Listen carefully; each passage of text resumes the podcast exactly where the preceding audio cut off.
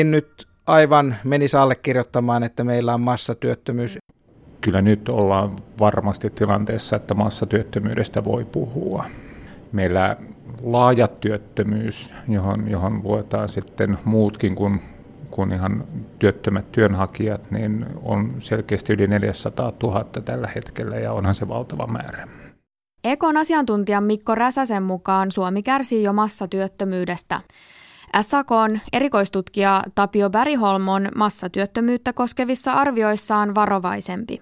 Jos verrataan 30-luvun lamaan tai 90-luvun lamaan, niin ei tämä niin katastrofaalinen tilanne ole. SAKn Bäriholm puhuisi massatyöttömyydestä vasta kun työttömyysprosentti on 10 tuntumassa. Nyt liikutaan noin 9 prosentissa.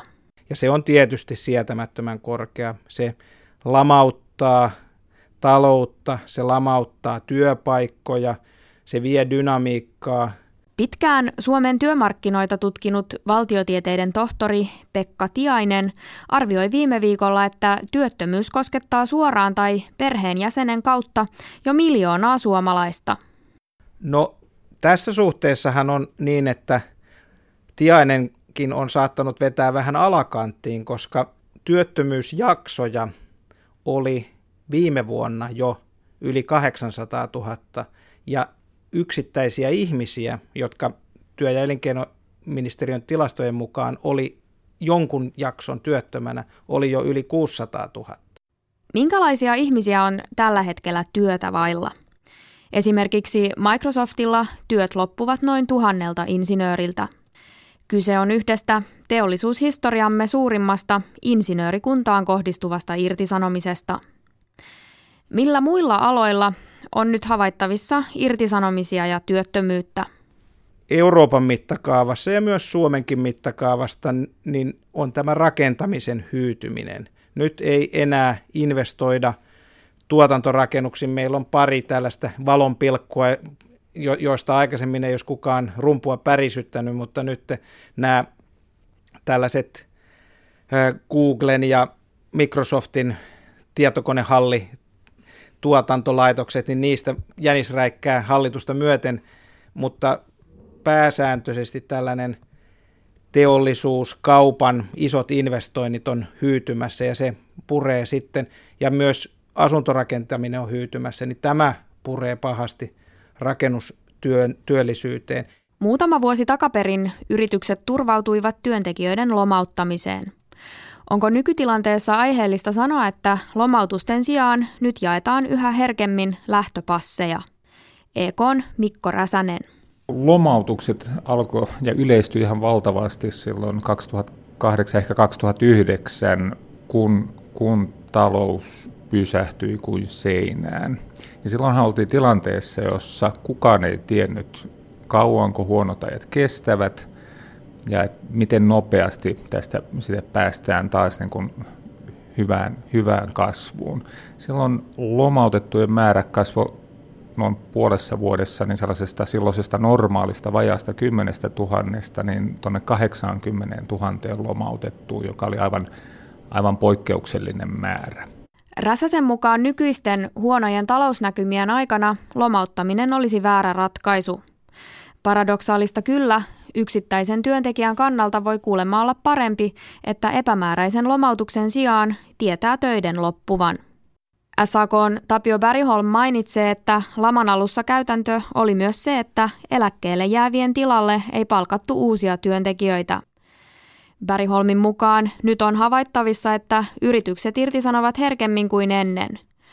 Mutta lähtöpassien antamisessa piilee hänen mukaansa myös riski talouslamat, mutta myös noususuhdanteet saattavat yllättää ja silloin kun lähdetään irtisanomaan, kun lähdetään jo lomauttamaankin, niin voi olla, että ne parhaat tekijät lähtee muille markkinoille ja sitten niiden perään lähdetään huutamaan. Syksyn mittaan irtisanomisia on luvassa lisää, sillä parin kolmen viikon sisällä YT-neuvotteluista ovat ilmoittaneet ainakin DNA, VTT, Itella, Säteilyturvakeskus, Sanoma, Fatser ja A-klinikkasäätiö? No tässä näkyy esimerkiksi se, että valtiolla on tutkimusrahoituksen rakennetta muutettu hyvin radikaalisti ja se näkyy sitten näiden perinteisten valtion tutkimuslaitosten YT-neuvotteluina.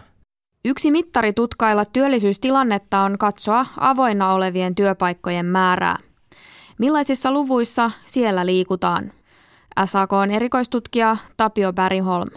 Hyvin huonoissa luvuissa, että työvoiman kysyntä on aivan, aivan romahtamassa ja se kertoo tästä, että usko siihen, että tämä kriisi, tämä talouslama Euroopassa olisi nopeasti ratkeamassa, on hiipumassa. EK on Mikko Räsänen näkee asian toisin. Avointen työpaikkojen määrä työnvälityksessä on, on itse asiassa aika vakaa, että se, ne ilmoitetaan noin 30 000 työpaikkaa kuukaudessa, joka myös on sitten toinen mitä seurataan, niin on sitten avointen työpaikkojen määrä kuukauden lopussa, joka on suunnilleen, suunnilleen samaa luokkaa. Räsänen ei myöskään allekirjoita sitä väitettä, että avoimia työpaikkoja olisi ollut viime kuukausina poikkeuksellisen vähän tarjolla. Ei varmaan poikkeuksellisen vähän, että viimeisin tilasto heinäkuulta niin osoitti 5 prosentin kasvua. Että kyllä työpaikkoja on, mutta ne on sitten aloilta, joita, joita ihmiset ehkä osaa, tai sitten ne on alueilla, jossa, jossa ei ole taas alan, alan tekijöitä saatavilla. Poikkeuksellisen vähän tai ei, jotain työtä on aina tarjolla. Vaan mitä, kenelle ja millaisille osaajille? Mario Draghi piti puheen Jackson Holeissa, jossa hän tarkasteli koko euroalueen työllisyyskehitystä tämän laman aikana vuodesta 2008 tähän päivään saakka, niin palvelualoilla työllisyys on suurin piirtein säilynyt samalla tasolla. Rakennusalalla se on dramaattisesti romahtanut, siellä menee tosi surkeasti. Teollisuus on romahtanut vähän vähemmän kuin rakennusala, eli on ihan selvästi eriytymässä, onko Eurooppa siirtymässä palvelutalouteen Vauhdittaako tämä kriisi Euroopan siirtymistä palvelutalouteen? Voi olla näin. Euroopan keskuspankin pääjohtajan Mario Draghin näkemyksiä on kiinnostava peilata Suomeen. Tällä viikolla toimittaja ja tietokirjailija Elina Grunström kirjoitti Helsingin Sanomissa, että Suomen hallituksen harjoittama elvytys ottaa naisilta ja antaa miehille. Onko kohtuutonta, että hallituksen elvytyshankkeet keskittyvät miesvaltaisille aloille – telakoille, tietöihin, asuntojen rakentamiseen, koulujen korjaamiseen ja rautateille. Voi olla, että Elina Grunströmin pika-analyysi osuu oikeaan, että nyt näyttää, että Suomen hallitus tällä kertaa toimii näin. Mutta jos katsoo, ketkä ovat kärsineet, mikä, mikä tuotanto on romahtanut, niin silloin juuri miehiset alat ovat kärsineet eniten. Kyllä siis meidän voimakkaassa kasvussa on kuitenkin sosiaali- ja terveyspalvelut, joka on perinteisesti varsin, varsin naisvaltainen ala.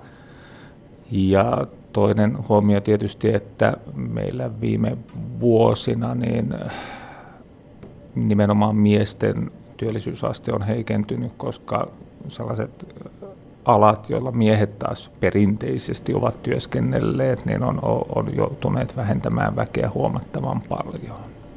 Suomi on käynyt läpi 1930-luvun laman. Talousongelmat ja työttömyys olivat mittavaa myös 60-luvulla. 70-luvulla koettiin myös nollakasvun kausia.